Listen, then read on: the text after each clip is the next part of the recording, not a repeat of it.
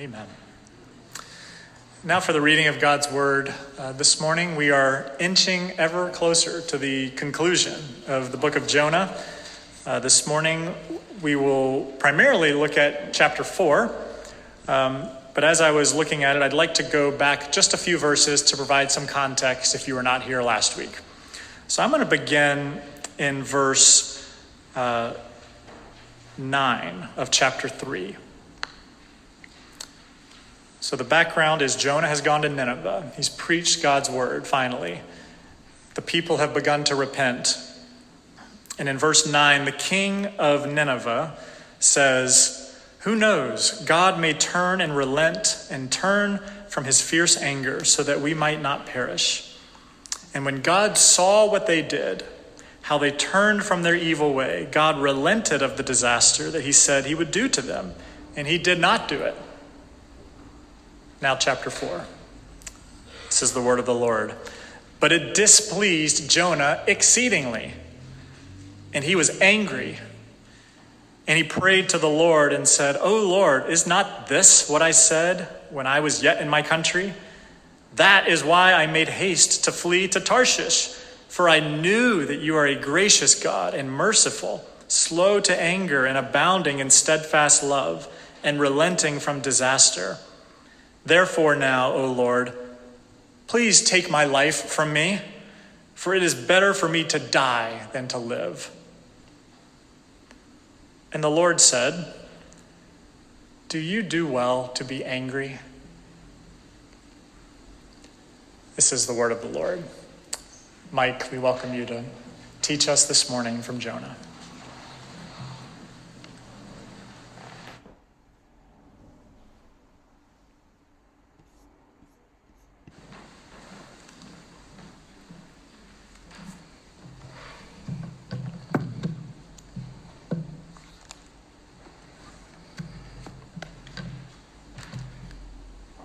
Morning.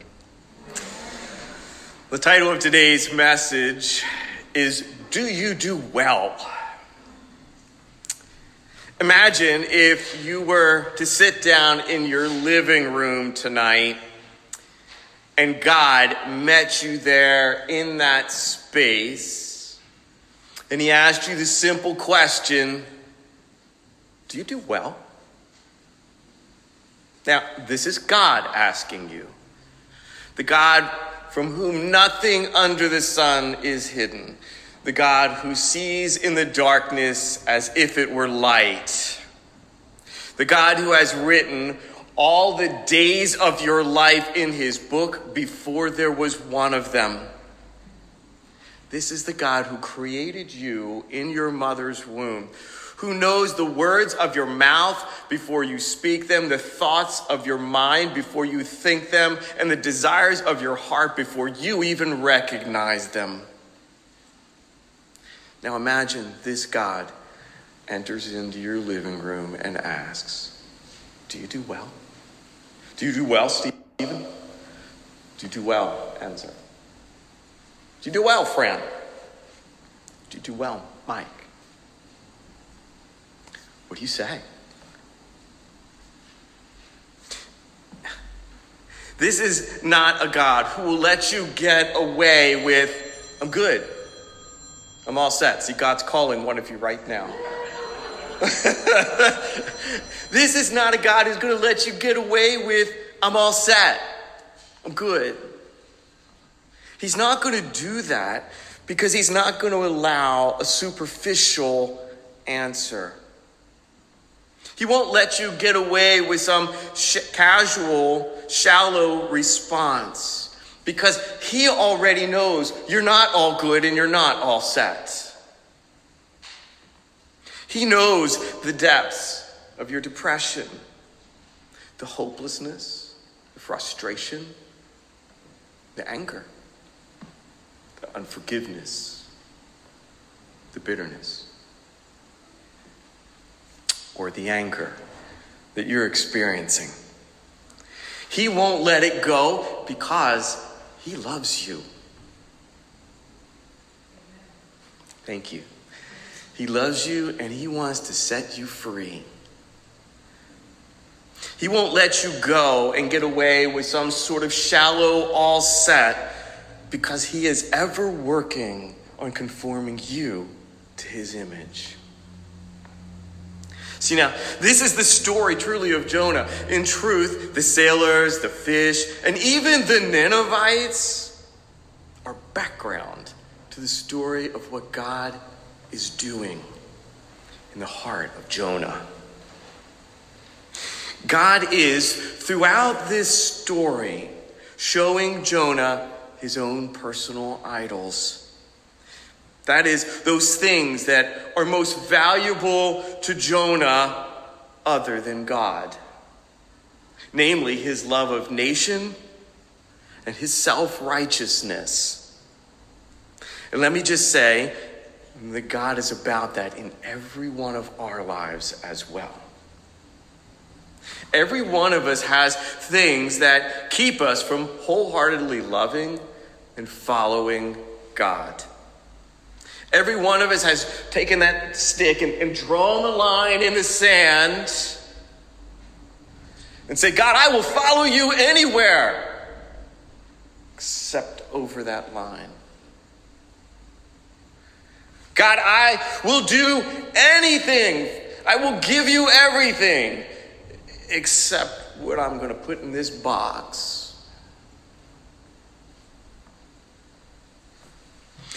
You can apply that to your own life.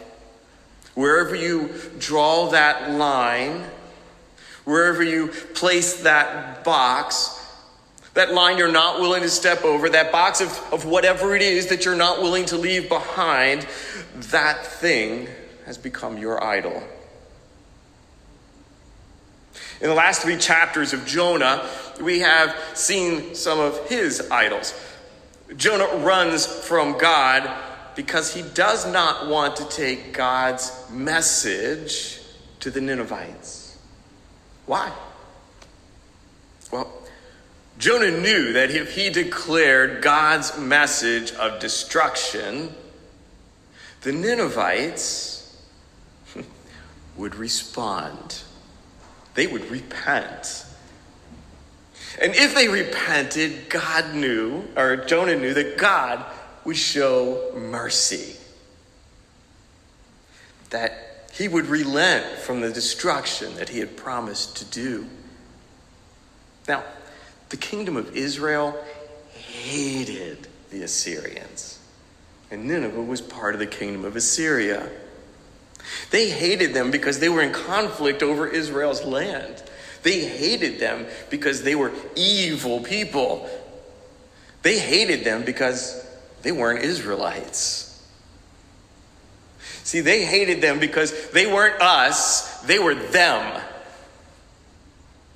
The Ninevites were, were Jonah's enemies, and he wanted nothing to do with compassion and mercy for his enemies.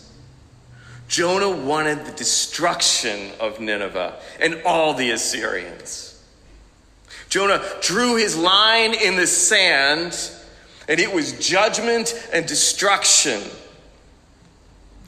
God called him to step over that line into compassion and mercy.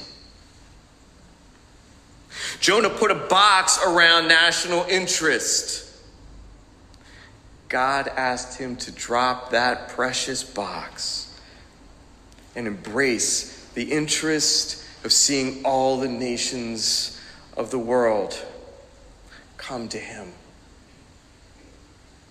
by extending to them compassion and mercy. National interest was an idol for Jonah, and God was calling him to throw it down and follow him. As we see in chapter 4, verse 1, God's compassion made Jonah angry. In fact, a direct translation of that would be that it made Jonah burn. He was furious with God, he was seething with anger. Can you relate to that? I can. In 1991, February 24th to be exact, my battalion crossed the Iraqi border into enemy held territory. We did everything that we had ever been trained to do, and we did it well. Our enemy broke, and they ran before us.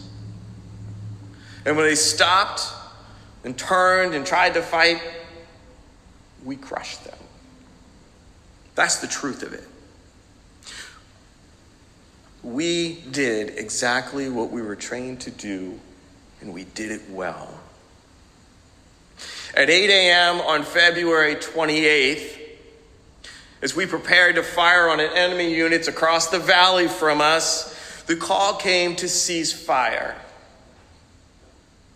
It was over. The President of the United States had called a ceasefire.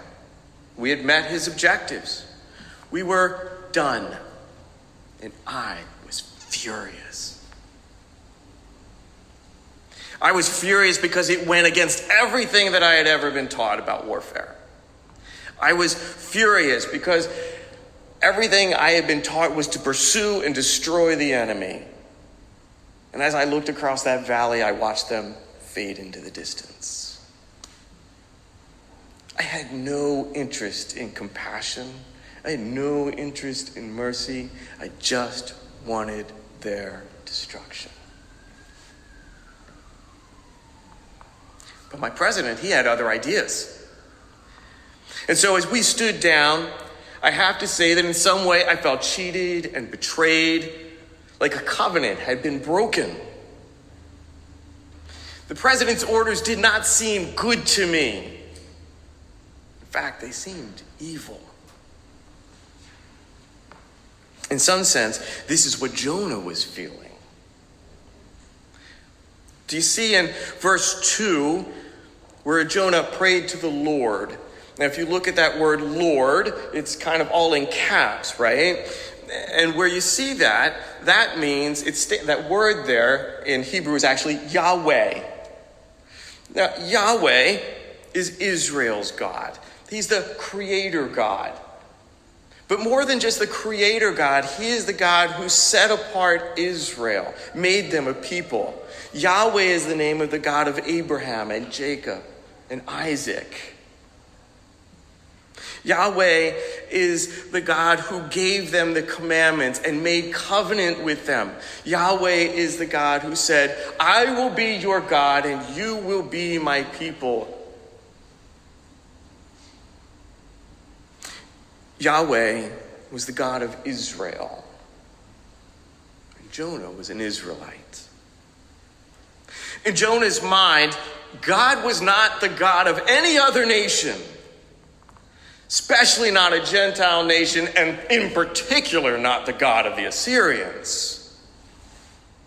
To Jonah, showing mercy and compassion to the Assyrians was a breach of contract, it was a breaking of covenant. To Jonah, that breaking of covenant, that relenting of judgment, and the associated destruction, that showing of mercy and compassion to the Assyrians was not good, it was evil.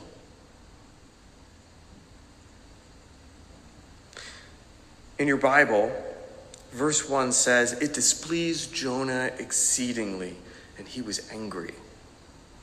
Now, if you have footnotes in your Bible, you also might see that there's an alternate reading and the alternate reading was, but it was exceedingly evil to Jonah, and he was burning. Jonah was displeased with God's mercy and compassion. It made him angry. But I would offer to you that it was much deeper than just he was displeased. He was displeased to the point that he thought it was evil what God had done, and he burned with anger about it. He was so angry, verse 3 tells us, that he prayed for God to take his life and take it now. Can you identify with that? Have you been there? Have you been in the place where you felt like God broke the contract somehow? Have you been in that place where you could not see any good in what God had done or was doing and you couldn't see any good coming out of it? Where in truth it felt much more like evil. Have you been so angry that you would rather die than deal with the circumstances, deal with the outcome of God's goodness? I have a lot of times. Probably the most recent one was when we closed down our church last May. Church we had started four years ago. I felt like God had made promises, and now He's breaking those promises. It felt like somehow a betrayal from God. It felt evil, and I was angry. I struggled mightily. And friends, I know that as long as I have idols in my heart, even good things that I hold dearly, but that are more important than God, and following Him and loving Him, that He will, in His goodness and mercy, smash those things. He will ask me to give them up, and in love, He will smash them so that I can follow Him more fully. So Jonah cries out in verse 2 and says, O Lord, is this not what I said when I was in my own country? This is why I made haste to flee to Tarshish, for I knew that you were a gracious God, merciful and slow to anger, abounding in steadfast love, and relenting from disaster. Here, Jonah is paraphrasing Exodus 34, verses 6 and 7. Let me read you the actual words that came from that verse. This is when God went before Moses and, and God names himself, basically describes who he is to Moses. It says, The Lord, the Lord, a God merciful and gracious, slow to anger, and abounding in steadfast love and faithfulness keeping his steadfast love for thousands, forgiving iniquity and transgression and sin, but who will by no means clear the guilty, visiting iniquity of the fathers on the children and the children's children to the third and fourth generation. Jonah left out the second half of that verse. Jonah left out the part about God's justice. Jonah chose to see the truth that he wanted to see that supported his line of arguments, that supported his version of the truth. But he didn't apply the whole scripture, only what was convenient to him. Church, cherry picking the truths of Scripture is a really dangerous thing to do. Thomas Jefferson, our third president, had a habit of doing this actually. Maybe you're not familiar with it, but he actually created his own version of the Bible. He did that by taking the Bible and then cutting out the pieces he liked. And then he glued those on and created a story that was something he could live with. It was more or less coherent story of Jesus' life, but it left out all kinds of things. The things that he disagreed with, was uncomfortable with. How many of you use highlighters in your Bible? It's not a bad thing if you do. I use them all the time. I write in my Bible, it's, it's, a, it's a mess. Anyway, I, I use it. It's a living document for me, right? So, anyway, now, imagine you're using your highlighter and maybe you got multiple colors. You're, you, oh, I love this. This means that. This means this. And then, you know, you get to the parts you really don't like and you take out your black Sharpie and you highlight with that. it makes sense, right? I mean, there's a lot of verses I wouldn't mind doing that with. It would make my life easier. But see, that is what Jefferson did. It's what Jonah was doing. And in truth, it's what many of us would like to do as well and maybe do. When God relented from the destruction that Nineveh rightly deserved, God's compassion and mercy were seen by Jonah as evil. Jonah could not see any good thing coming out of what God was doing, so he questioned God's goodness. He forgot about the lines about justice. He couldn't see anything good, and so he questioned God's goodness. He questioned what God was doing doing. He questioned God's goodness to the point, in fact, of seeing it as evil. Unless we judge Jonah too quickly, I'm not so different. And if you find yourself doubting God's goodness at times, you're probably in good company.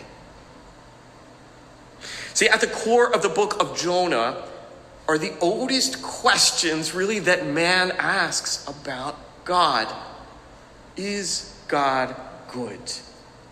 And can God's goodness be trusted?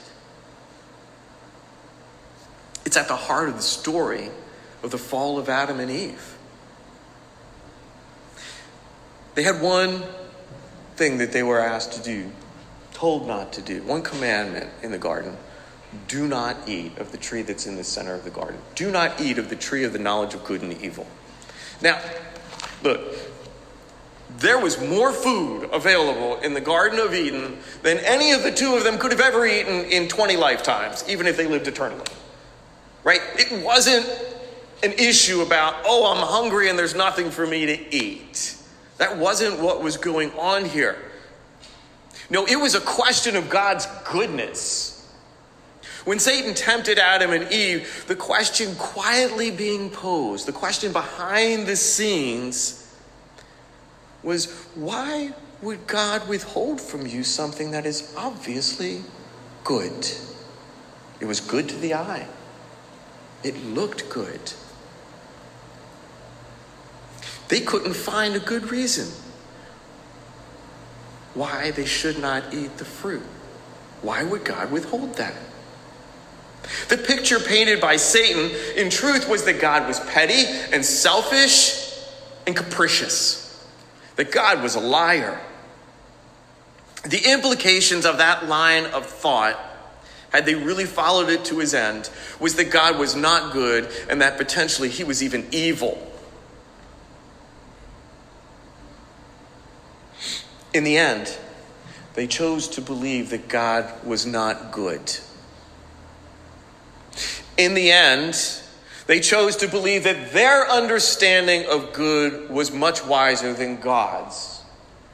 In the end, they chose to become God. And they became the ones who would decide what was good, putting themselves in God's place. Well, like Adam and Eve, we are all tempted by this question of is God good? Is God good when I can't see anything good coming out of it? Is God good when my business fails? Is God good when my child runs with the wrong people and run and winds up in prison? Is God good when I receive that diagnosis of cancer? Or my spouse, a diagnosis of Alzheimer's? The question that Jonah was forced to deal with was Is God good? When he shows mercy to the enemies of me and my nation. Our personal questions may be different, but it really goes back to is God good? Dot, dot, dot. You fill in the blank. We're all struggling with this same question. I want to take just a few moments here to help us consider that question, how we might answer it, how we might understand it better from Exodus 34, the correct version of it, not Jonah's half answer. In this passage, God describes his goodness in terms of his mercy and grace, his slowness to anger, his abundance and steadfast love, his faithfulness, but also in terms of justice and the remembrance of that justice across generations. For me, personally, I believe that the scriptures teach that God is good. It is the bedrock and foundation to my life. But the scriptures teach me other things as well that help provide that fuller understanding of God's goodness. They remind me that God is a, is, is a creator God. He is the God who created time. And He is a God who is outside of that time. God is eternal. He knows the end from the beginning. But the problem is, you and I are not eternal. We're limited. We can't see very far beyond. You and I, in some sense, are like less than a millisecond of time in a millennia. Yet our good God knows us by name, created us in our mother's womb for his purposes which he will fulfill. God knew you from before time. He set his love on you. While you were still an enemy, he sent his son Jesus to die for you. He pursued you with his goodness, changed your heart. he opened your eyes. He gave you faith to believe. He set you free from darkness he forgave all of your sins. He filled you with His Spirit, called you His child, gave you the promise and hope of the resurrection and eternal life through His Son, Jesus Christ. And He did all of this because He is good. You are not the recipient of these things, as Jonah seemed to believe, because you are good. It's not because you are godly or righteous, but it is because God is good. He is merciful and gracious, compassionate and abounding in steadfast love, forgiving sin, but also maintaining justice. Jonah wasn't interested in compassion. He did want justice. He wanted to see his enemies destroyed for their evil, and he wanted to see it now. Yet God is both compassionate and just. Let me give you a quick example out of history. The events of the book of Jonah take place somewhere between 782 and 753 BC. Somewhere in that period, Jonah preaches to the Ninevites, and they repent, and God has mercy on them. Instead of the destruction that Jonah had wanted, they receive mercy. But you know, just as Jonah had feared, the Assyrians grow strong. And in 722, they attack and destroy the kingdom of Israel.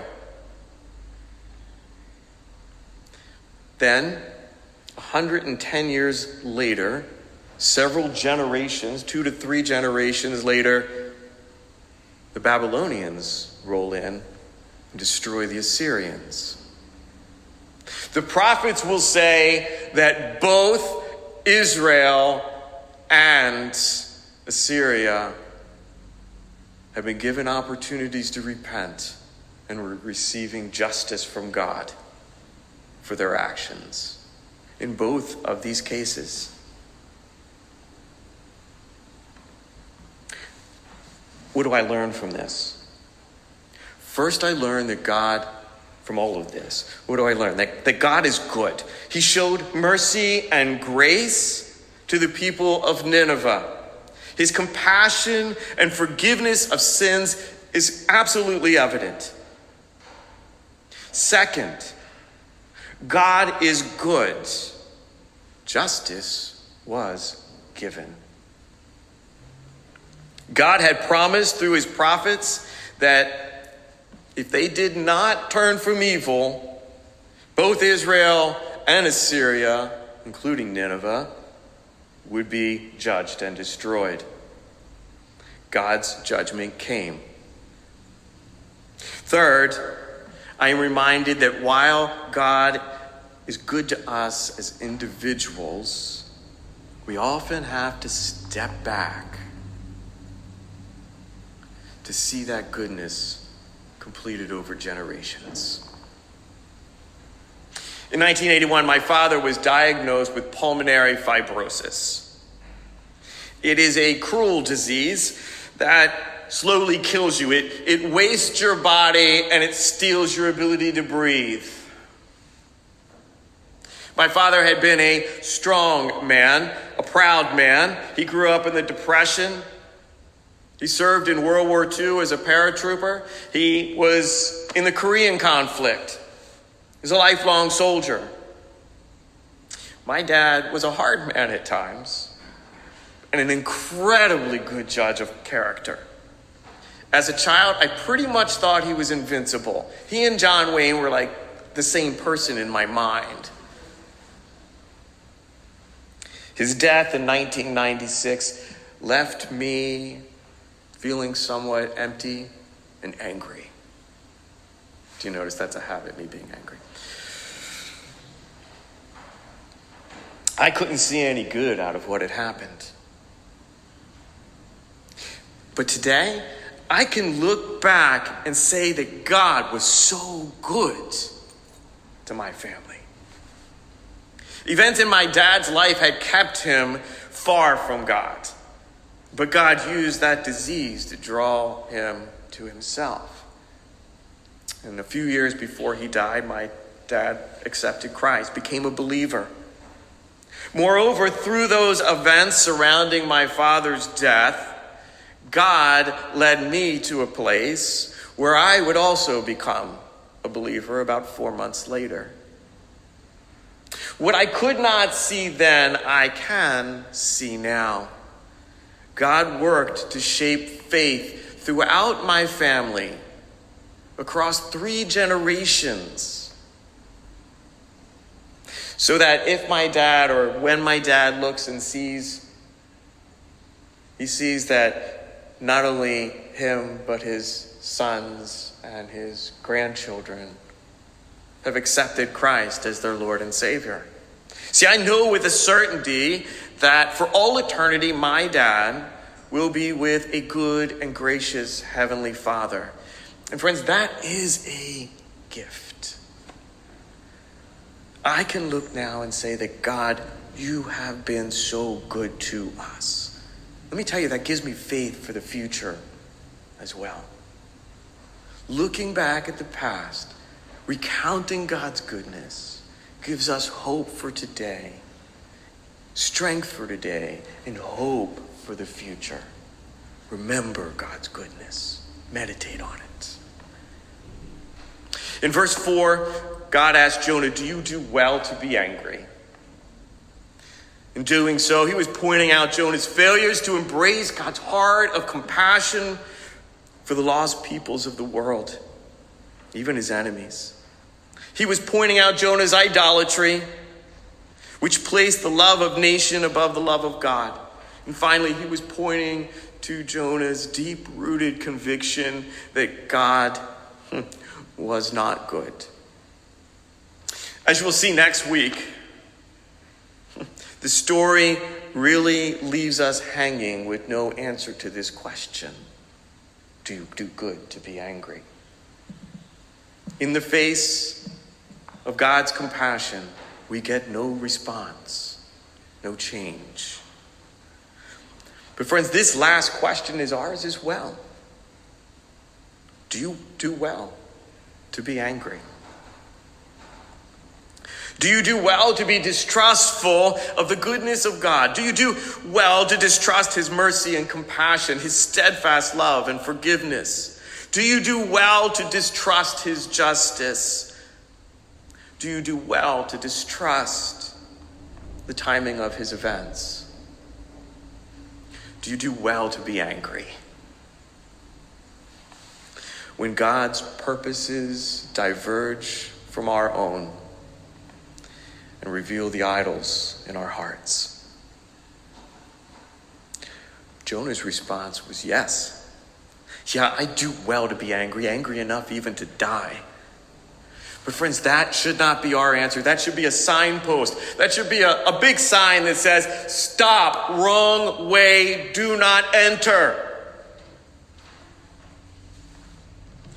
That anger is symptomatic of a heart that is misaligned with God and when God points it out, as he did with Jonah, it's our opportunity to repent, to turn away from that anger, to turn to God, to fall on our face and beg for mercy.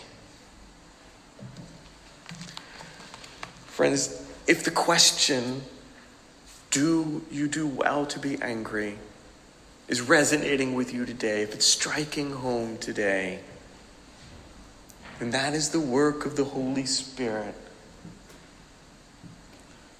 whom in his kindness is pointing out sin and calling you to repent so that you can receive mercy and grace, forgiveness, and restoration. So, as we close today, as we close out our service today, please take time to deal with that question do you do well to be angry about? Whatever it is. Don't leave here today without taking time to repent and turn back to God. Take time while there's still a bunch of us here. Find someone to pray with, someone who could care for your soul. I'm not saying it'll be all better immediately today, but Today, you can start letting go of that anger and start embracing the goodness of God in faith. Amen? Amen. Father, thank you for the word today. I pray that you will cause it to achieve all that you intend. Thank you for your faithfulness. Thank you for being a good God.